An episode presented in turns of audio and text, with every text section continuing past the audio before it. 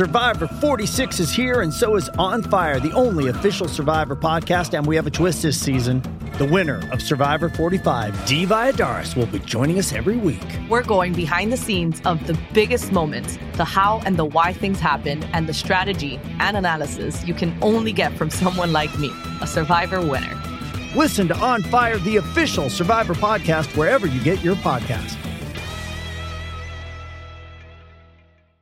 With threats to our nation waiting around every corner, adaptability is more important than ever. When conditions change without notice, quick strategic thinking is crucial. And with obstacles consistently impending, determination is essential in overcoming them. It's this willingness, decisiveness, and resilience that sets Marines apart. With our fighting spirit, we don't just fight battles, we win them. Marines are the constant our nation counts on to fight the unknown. And through adaptable problem solving, we do just that.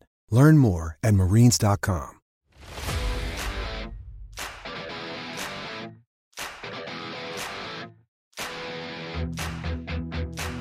Hello and welcome to the PFF Fantasy Football Podcast. I'm your host, Ian Hartitz, and today we continue our Fantasy Files series with a look at the RB1 in LA, Cam Akers. One of the more, not controversial, but guys in the fantasy industry that I think you're either really high on or you're kind of fading the noise with it. And, you know, it's fair because last year we don't have a great even split to go off of. We didn't have a ton of instances of Akers, Malcolm Brown, and Darrell Henderson all being healthy at the exact same time. What happened to start the year is Henderson was banged up. Akers manages to start both games. Doesn't particularly impress. I mean, he was he started both games, but Malcolm Brown was actually basically their lead back, at least in week one against the Cowboys. And unfortunately, week two, you know, Akers plays three snaps, gets three carries, 13 yards. And then he suffered his, I believe it was a hamstring injury. And from there, unfortunately, he wasn't able to get healthy for a while. So,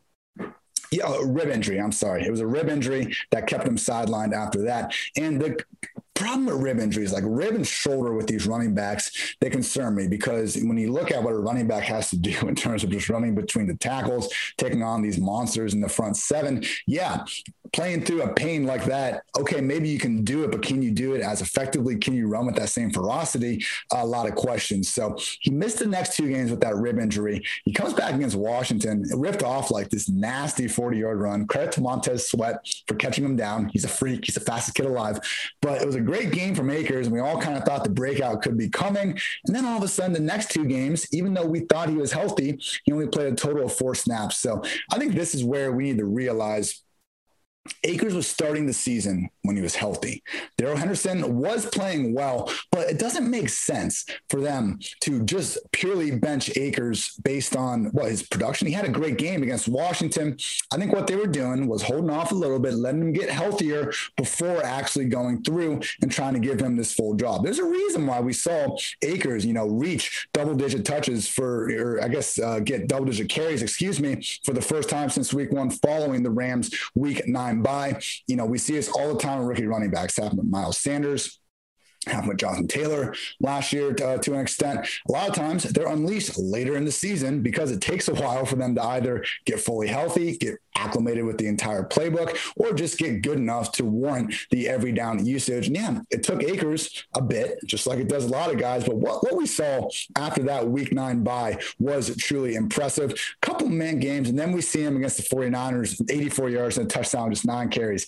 Against the Cardinals, he finally clears the uh, 20 touch mark, and then he goes off against the Patriots. And then also the Jets, he was playing well until injured as well in these games. Let's see, in week 13, we had a 63% snap rate. 79% snap rate in week 14 people. This was all before Darrell Henderson was lost for the season. He was inactive in week 17 throughout the playoffs on the IR. Like Akers took over before Henderson had his season ending injury. Henderson did get banged up against Miami before the bye. It was like a quad issue and he wasn't playing as often. I heard someone else say he banged up his knee uh, early on. I think the game against Seattle and he wasn't quite the same it's tough. That's why I was saying like we don't have a clear split on this.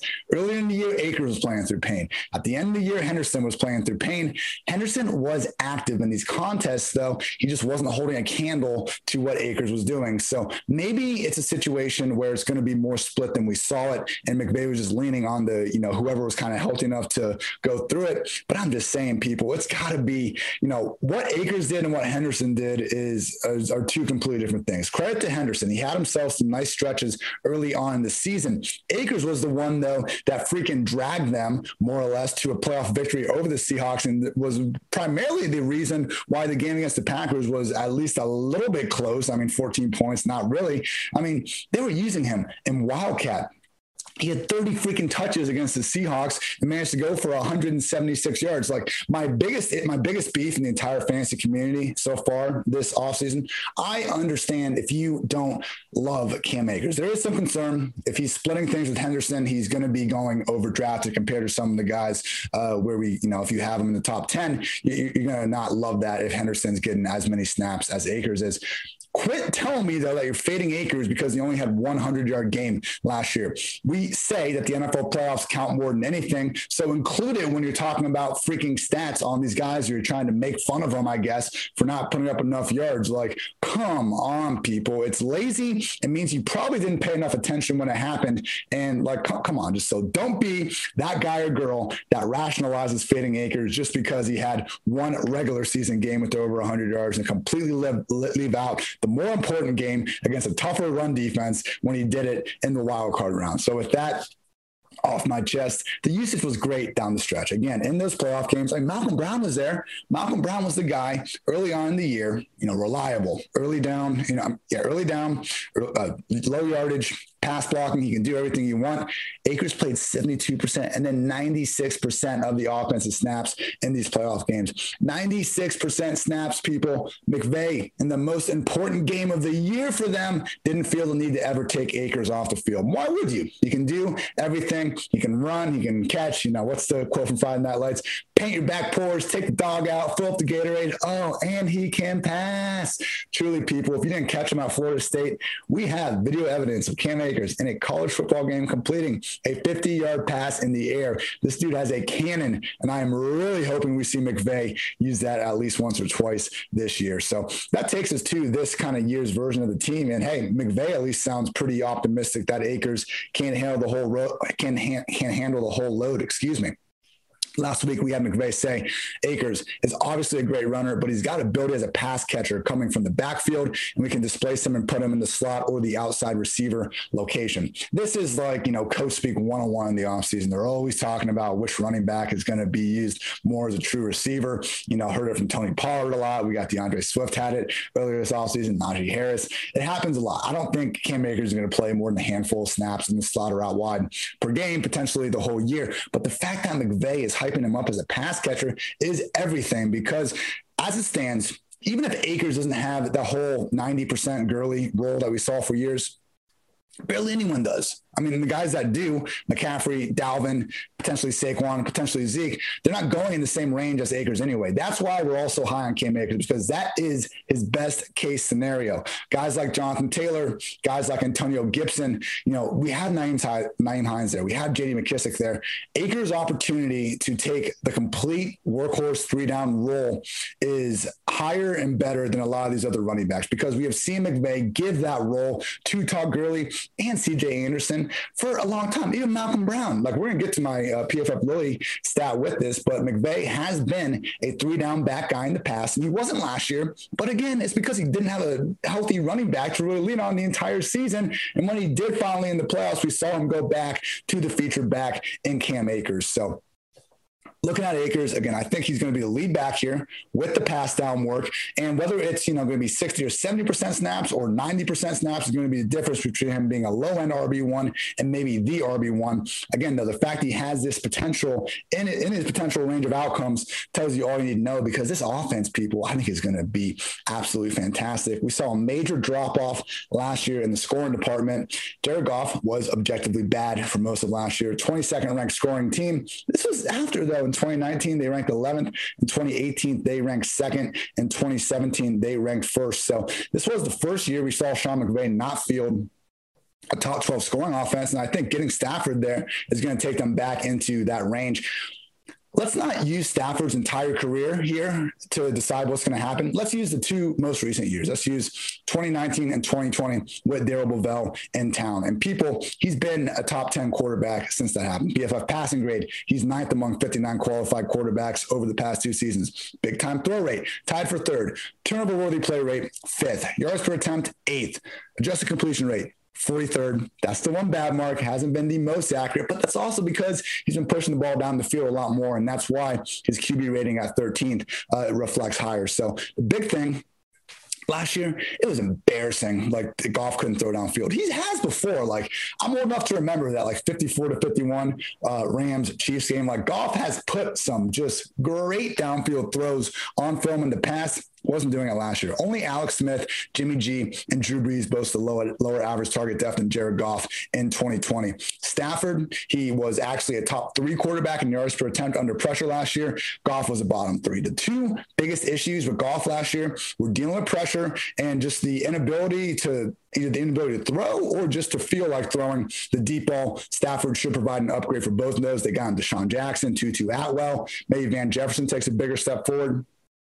Everything tells us this Rams passing game should be better, which ideally will make life easier on an offensive line that a lot of us, including myself, thought would regress last year. I mean, this is the uh, almost the model the Pittsburgh Steelers are approaching because the Rams offensive line 2017 2018 absolutely fantastic. It dropped off in 2019 it didn't look like they added enough to the group to really get back to that elite level in 2020 they got better anyway and now going to 2021 they boast the PFF's eighth highest ranked offensive line. So this is another reason why in fantasy land hey tiebreaker, use the offensive line. Generally, we should rely far more on volume because our, our ability to just kind of judge these offensive lines before the year uh, can be difficult. So we have Akers entering 2021 with, for those counting at home, a better QB, a great offensive line, eighth. I mean, that's that's great.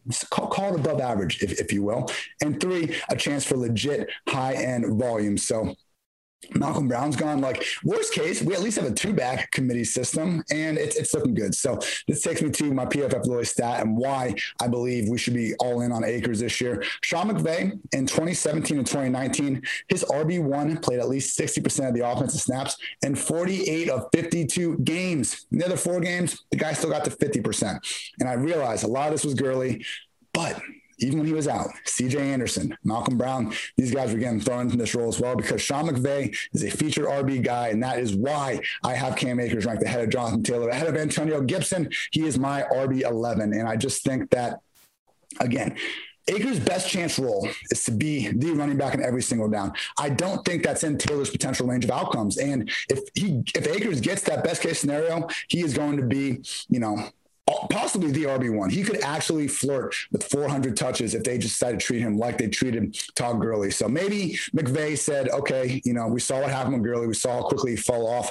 But the reason for that was how often I fed the running backs. He's not going to do it again. But again, 96% snaps in the divisional round. I think we already would have seen uh, that sort of mindset kind of rear its head last year. And it just wasn't the case. So right now, the only running backs I would draft ahead of Akers Christian McCaffrey, Dalvin Cook, Saquon Barkley, Derrick Henry, Aaron Jones for now. If Rodgers ends up leaving, that would be someone I'd have to bounce down just below uh, Akers.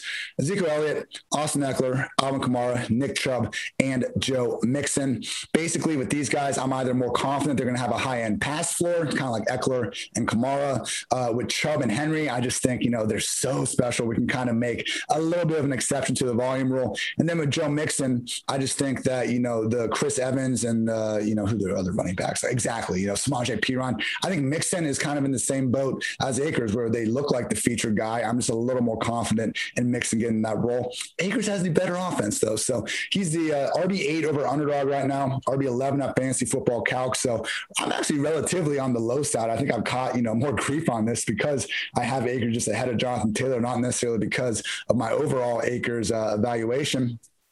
People. He's got great upside. And I really think, you know, either way, like Taylor Akers, these are the running backs you should be targeting in fantasy land. You know, if you can get two of these top 12 to 15 guys in the top two rounds, I think it's a great call because you want to avoid kind of that next tier of running backs, which we're slowly but surely starting to call the RB dead zone, you know, the Dobbins of the world, you know, D'Andre Swift, Mike Davis you can see where it works out, but we just have far fewer questions. Like Akers' worst case scenario looks like as the lead back, not undisputed, but the lead back in an offense that should get back into the uh, league's top 12 scoring units. And for that, I think he is firmly worthy of a top 10 to 12 pick at the position. Again, even if you think Jonathan Taylor is better, I'm not going to you know sit here and have a huge disagreement about that. Or Antonio Gibson, or even like Najee Harris. Just realize like this is our tier of guys with this super high end range outcome in, in their you know potential uh, range of possibilities. And I think Akers firmly deserves to be in that group. So that's going to do everybody. Thank you as always for tuning in to PFF Fantasy Football Podcast. You can also check out the rest of our podcast network, which covers everything NFL, college, and fantasy football.